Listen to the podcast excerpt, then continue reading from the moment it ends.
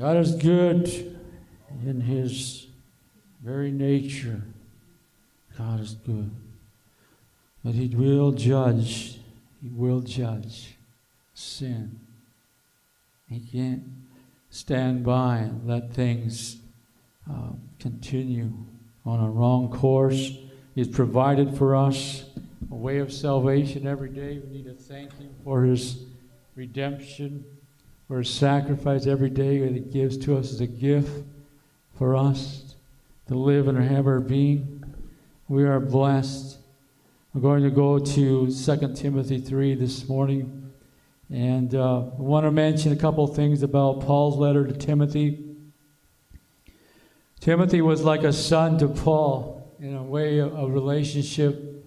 Paul had mentored Timothy as a young man. Paul had mentioned something about Timothy that I think was very outstanding and very much of a compliment. And before we get to 2 Timothy, I just want to read, you don't have to look it up, I want to read a portion from Philippians 2 19 to 24, but it describes something about Timothy's his, his heart and his, his whole attitude toward uh, the ministry. But I hope in the Lord Jesus to send Timothy. This is Paul's letter to Philippians. I hope in the Lord to send Timothy to you shortly, so that, that I also may be encouraged when I, I learn of your condition. For I have no one else of kindred spirit who will genuinely be concerned for your welfare. For they all seek after their own interest, not those of Christ Jesus. But you know of his proven worth, that he served with me in the furtherance of the gospel like a child serving his father. Therefore, I hope to send him immediately, as soon as I see how things go with me.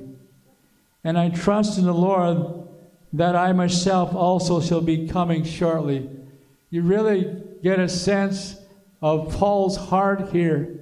He's writing from a prison cell, the book of Philippians. And now he's thinking about Timothy. That would be his, like, it would be like his arm. It would be like his, a part of him that could go and, and, and check on the church's condition that Paul wrote to Corinth, a portion that he talked about his, his trials and his persecutions, his ups and downs, and be broken and beaten, be shipwrecked, and he had a whole list of things.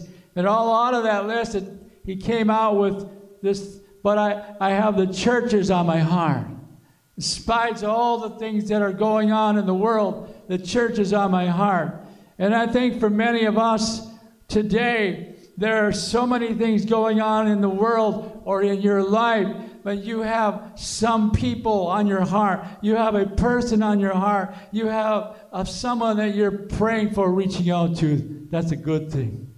That's a good thing because God Himself has people on His heart. That's good news for us. That He actually knows where everyone is. No one can hide from God. Really, we can try, but we'll never, we'll never accomplish that. I noticed how Paul wrote, and part he said, as soon as I see how things go with me, there's a sense here that we don't always know how things are going to work out in this life. Are you with me? He you sense his heart? You know, and it's almost like you say, and if I don't if things don't turn out for me the way I want them to, then I'm good with that. I'm okay with that, then that means that God has another plan. God has another purpose. God has something else in mind for you and I. Because really, when it comes down to this, we walk by faith and not by sight. And it really means a couple of things. Things may not be always what they appear to be. Things may not always appear, we may not always see. As God, of course, as God sees all things. But Paul said, I trust in the Lord. It was Paul's heart that he would be able to get to his people. And so I'm going to back now to 2 Timothy chapter 3. It's with this in my heart to think today that Paul is writing to Timothy, his, it's like his son, his, it's the one whom he poured his life into, the one whom served Paul, the one who he trusted, the one who was like a right arm to Paul, Timothy. But Paul wanted to warn and equip, encourage, lay it out under the inspiration of the Holy Spirit. Chapter 3, 2 Timothy reads, But realize this, that in the last days, difficult times will come. Then he begins to list what they are. Men will be lovers of self, lovers of money, boastful, arrogant, revilers, disobedient to parents, ungrateful, unholy, unloving, and irreconcilable, malicious gossips, without self control, brutal haters of good, treacherous, reckless, conceited, lovers of pleasure rather than lovers of God. Did I just read something that strikes home? Is this not what we're seeing in our world? How should this cause us to respond?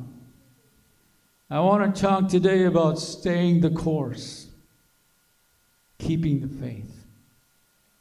Because it's not over until the Lord calls you and I home. We're called to stay and be the salt and the light. He's placed you in, in your community to be the light, to be the Word in you, the Word carried out through the help of the Holy Spirit. So he goes on in verse 5 these things that are going to happen in the last days. He describes in verse 5 this form of godliness. Although they have denied its power, he says, Avoid such men as these. He's talking to Timothy. There will be those who seem spiritual, but they're really not the, the real deal. They have denied the power of the Lord Jesus. For among them are those who enter into households and captivate weak women weighed down with sins, led on by various impulses, always learning and never able to come to the knowledge of the truth. Then he describes a couple of people Jannes and Jambres opposed Moses. These were people that were actually doing things under the power of Satan during the time of Moses, confronting Pharaoh. And these men were, were doing things also. Satan can do some powerful things. Satan comes to deceive, Satan comes to kill, steal, and destroy. But God has more power and God is for you, and you have His armor available to you. You have the whole protection through Jesus. You don't just get part of it, but you get it all. In the name of Jesus, you have salvation.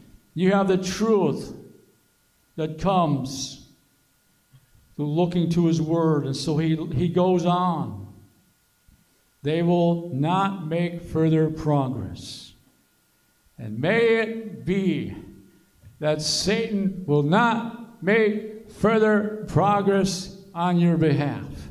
Satan, get behind us, Jesus spoke to many times, several times, when he was opposed, as even Peter himself said, I will die. Going following you. What happened? Jesus said to him, Get behind me, Satan. Where did that come from? Well, he was Peter was trying to help the Lord out. And said, I won't let them kill you. I won't let them destroy you. Because Jesus knew he was a sacrifice.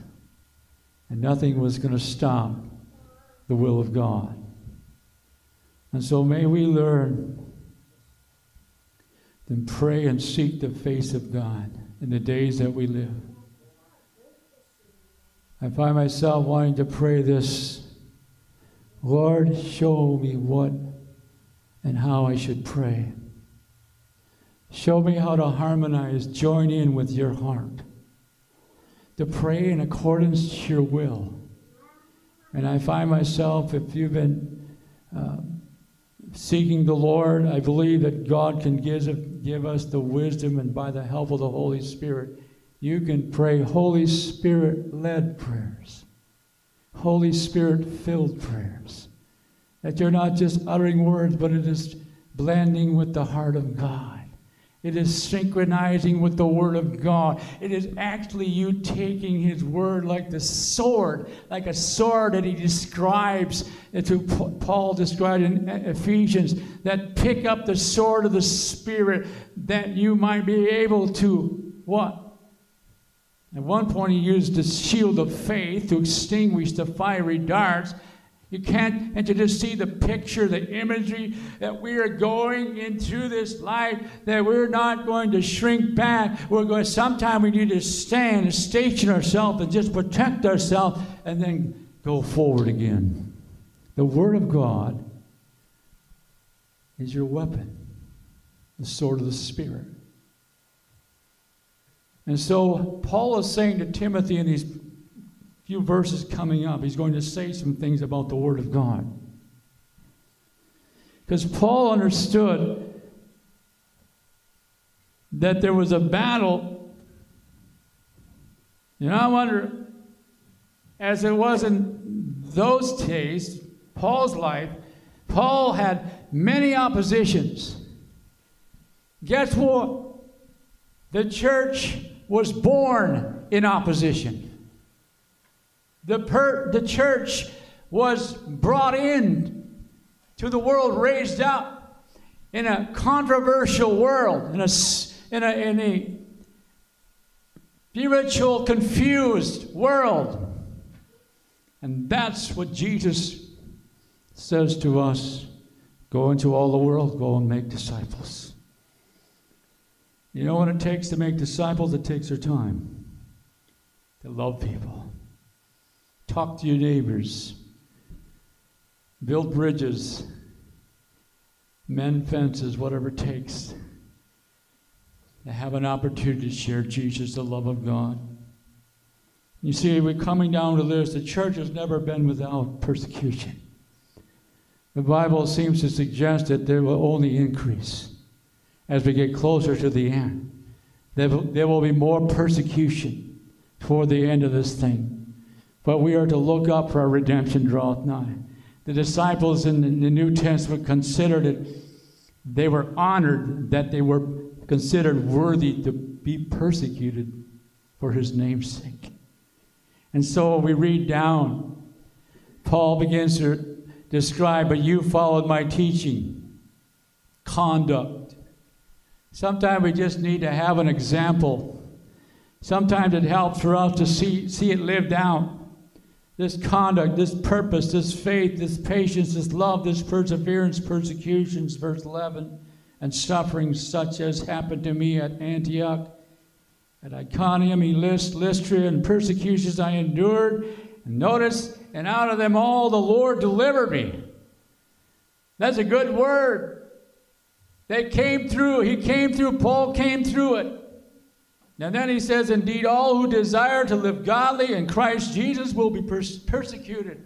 I was talking to a, a, some years ago, probably over 20 years ago now, to a country pastor where I used to pastor in Palisade. I was talking to one of my, a pastor in that community.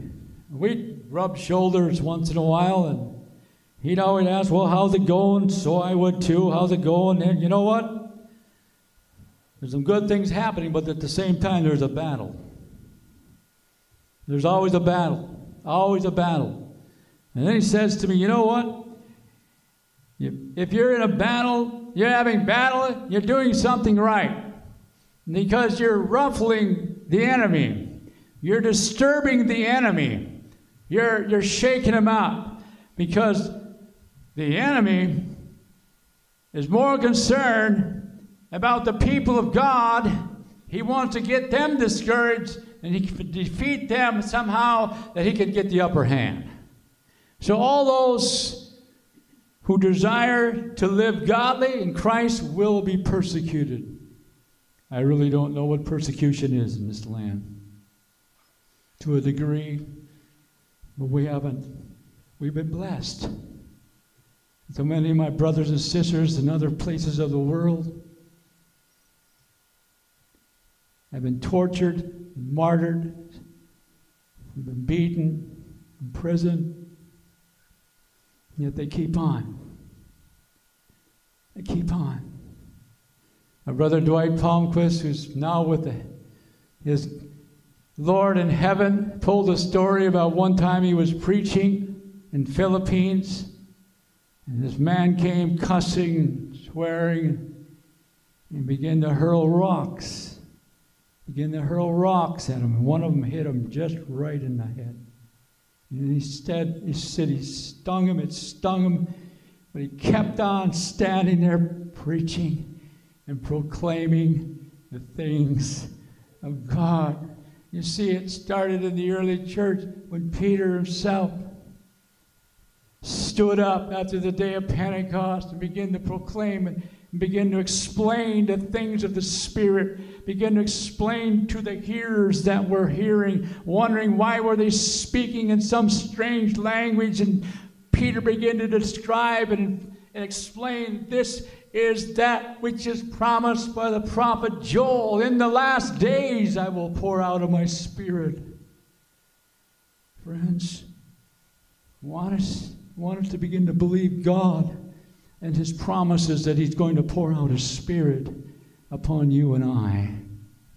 And you're going to speak words that you never thought uh, you would ever bring forward God the Holy Spirit is going to fill you when you desire more of Him.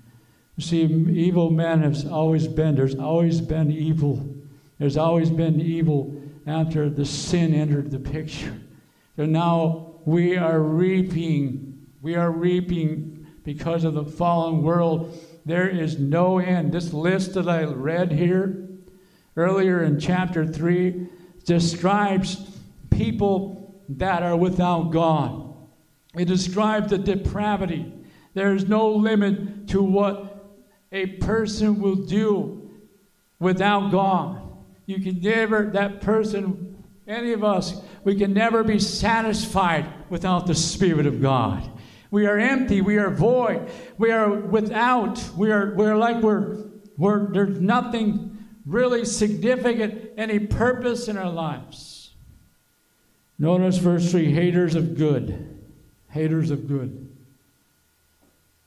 Satan doesn't want to see anything good happening. Satan doesn't want to see unity. But guess what? God has the upper hand and he has the last word. And he declares to you and I, as Paul saying to Timothy, as he listed all these things, verse 14, he says, You, however, it's almost like he's saying, well, but, however, you continue in the things you have learned and become convinced of, knowing from whom you have learned them. And that from childhood you have known the sacred writings which are able to give you the wisdom that leads to salvation through faith which is in Christ Jesus. All scripture is inspired by God and profitable for teaching, for reproof, for correction, training in righteousness. I believe that. I believe that when I go to His Word, it is the inspiration inspired by God. God breathed it. God used man as a vessel. God speaks to us now under this inspiration, under the anointing of the scripture itself. It was the tool, it was the weaponry, it is that it's which is Paul described as a sword. It will cut, Hebrew described it, it is, is it cuts through the marrow and to, the bone, cuts down into the marrow. It judges the thoughts and intentions of our heart. We're going to stand before God, and it's going to be because of Jesus Christ that we are able to be accepted. We cannot come up with any kind of, of goodness in ourselves. We can never live good enough to be ready for heaven. But Jesus, Jesus, Jesus. That man of God may be adequate, equipped for every good work. What is God saying to us? I've given you my word. You can build on my word. You can trust me because your word. What did Isaiah mean when he said, His thoughts are not my thoughts? Your thoughts are not his thoughts. As high as the heavens are from the earth. He described that, that God replenishes the earth with, he said, snow and rain. And he said something to the effect So shall I send my word, and it will accomplish that which I desire. And so I have this picture that you and I are to be like the sower. No matter how hard the ground, no matter how hard the person, you keep sowing. You just keep sowing love. You keep sowing God's word. You keep speaking God's word over your situation. And it's God that brings to life. God will never go against his own word. God always honors, and we too are always to honor his word. The word of God is a double edged sword, as Hebrew described. One pastor friend, he was preaching. He said something, and this was a, this was a young pastor who I had really respected a lot. He was a military guy. He was getting ready. After the pastorate, he was he felt God was calling him into the chaplaincy. His name was Tom Soldum. I see about 30 some years ago, Carrie and I were in college. And we were I always encouraged to find a church while we were attending college. going to Bible schools is no substitute for the local church. So you guys, they would encourage us, go find a church. Don't, don't go to bedside assembly. They meant don't sleep in on Sunday morning. Sister uh, sister pillow and brother and sister sheets. We, we make these things. Tom Soldum had had it in his heart to be in chaplain. He's now he's he's the top guy in chaplaincy nation. And he came from a farm, farming background. But he said this I don't remember what he said.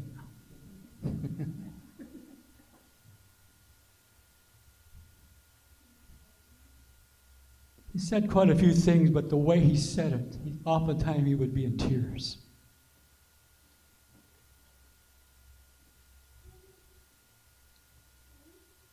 And Paul described Timothy, another place he described Timothy as having a faith. That it was a result of his mother and his grandmother. Timothy's faith grew because of his mother's faith and his grandmother, Faith.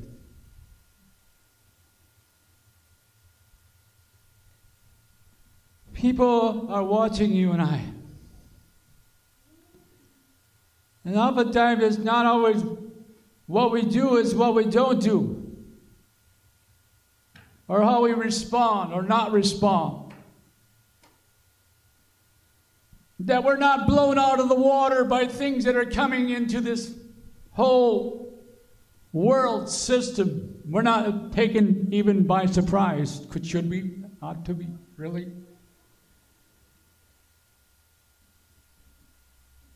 Depravity. What does that word mean? Depravity has to do of the situation of mind, a mindset, where a nation begins to push God out of their life, they don't want anything to do with the true God. But they have to have some kind of a God. some kind of a form. And they find themselves always wanting, always learning, but never able to come to the knowledge of truth. Jesus said, I am the way, the truth, and the life. If we don't go the way of Jesus, we'll never know the truth we'll think we know the truth. Jesus is the way, the truth, and the life. And the good news, we don't have to understand everything. How many still have questions? Yes. You're learning. God reveals things to us, reminds things to us, brings to our remembrance. What did Jesus say to the disciples when he's talking about persecution, someone see the whole deal is this Jesus knew the disciples, most of them would all be martyred.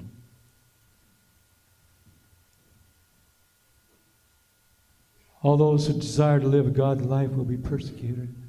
To that degree, I don't know. That's up to God. What these disciples said, don't worry about when they if they if they cast you into prison, if they bring you before judge, don't worry about what you're going to say because I will give to you what you're going to say. I will bring to your remembrance. That's the Holy Spirit. Equips you. And he brings to you and I the Word of God. In moments when we need it, in moments when we are battling in our mind what the enemy is trying to tell you, put on you, disrupt you, kind of confuse you. We need to take it to the Lord and begin to fill our mind with, saturate our mind with the, the, the Word of the Spirit, the Word of God.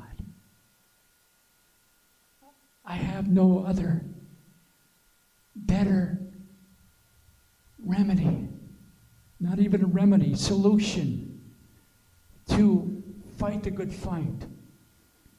And so, Paul, uh, sum it up, described in chapter 4 what, what is your job, Timothy? Here's what your job is. Here's what you've been called to do. He says, Preach the word. Be, second, be the second verse of chapter 4. Preach the word. Preach it. What is preaching? Declaring the truths of God, telling the people around you who God is, explaining the scriptures. Be ready in season and out of season. What does that mean? Well, sometimes you may be asked a question you were not really prepared for. But because you you studied the, that morning or that day or that week, some, something came back to you, what you read, something comes back to you, and you begin to expound upon it. It's fun. It's great. Because then you know, I didn't, I, I, that wasn't me. God, God was helping, the Holy Spirit.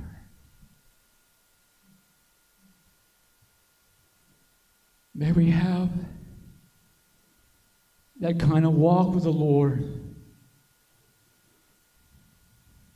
That God is talking to us, or we're actually listening and we're actually hearing God on a regular basis, hearing And His scriptures, is the absolute sure way.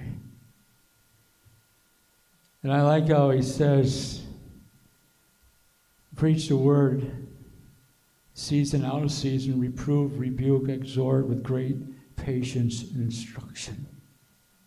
Oh my goodness. Great patience and instruction. The time will come when they will not endure sound doctrine, but wanting to have their ears tickled they will accumulate for themselves teachers in accordance to their own desires, and turn away their ears from the truth, and turn aside to myths. But you be sober in the things, endure hardship through the work of an evangelist, fulfill your ministry. In other words, Timothy, stay on track. Don't be swayed by every wind of doctrine. Stay true to the Word of God. Station yourself. Keep working hard. Study to show yourself approved. He said in another place in his letter. Study to show yourself approved, a workman needed not to be ashamed. You see, Paul was, was thinking about something. He was thinking, he sensed it in the next couple of verses.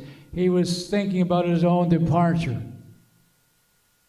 Timothy, you need to be strong. Stay on track. Stay the course. I'm going to be leaving soon. Isn't it similar to what Jesus said to disciples? Tarry in Jerusalem. Wait for the power. Don't try to go out and do it yourself. Be filled with the Holy Spirit. Jesus started this whole thing that his church, his people, his body would be connected. And Paul describes something about Timothy. He was like a son to me.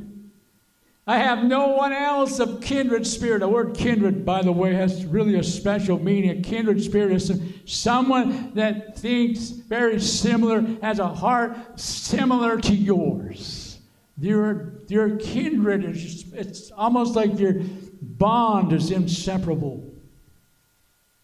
It'd be very similar to what God said about David, a man after my own heart. Wow, we can have kindred spirit. We can we can endure. We can bear each other's burdens. So Paul describing as he comes down, I'm already being poured out as a drink offering and the time of my departure has come. I have fought the good fight. I have finished the course. I've kept the faith. What is finishing the course? I think what Paul said is right there. I've kept the faith. Finishing the course is keeping the faith. In other words, whatever life threw at you, whatever life throws at us, we're going to keep the faith. We're not going to give up on our Lord. We're going to keep the faith. We're going to keep trusting. We're going to keep seeking.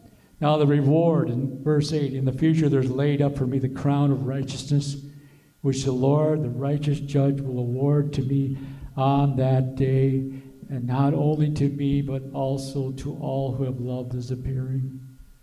I don't know about you, but what Paul's saying, I'm looking forward to the day he calls me. I'm looking forward to seeing him. I'm looking forward to that day when I don't have the weaknesses that I have.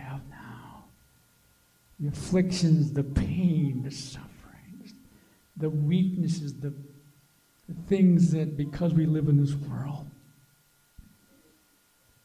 Can we look forward to that moment? What was it that kept what was it that kept the disciples strong? When they were in battle and trial, they realized that one day the Lord was going to come and take them out of it. They're taken out of here. And that is up to the Father. It's only the Father that knows that day. So I wanted us to sing this chorus that maybe you remember it Maybe you've never heard it before. If anyone wants to do this, you're welcome, it's called We Will Dance. I have so much Norwegian in me that I'm not going to dance probably to heaven. Oh, I might do a jig. But I'll, I think some of our, well, what would other people think? really doesn't matter, does it? At least in my spirit, I'm, I'm dancing, I'm s- expressing. Well, When we get to the second verse, it says, And dance with all your might, lift up your hands and clap for joy. You know what we used to do on that song? We used to lift up our hands and go, you know, kind of a quick one. You ready to sing this?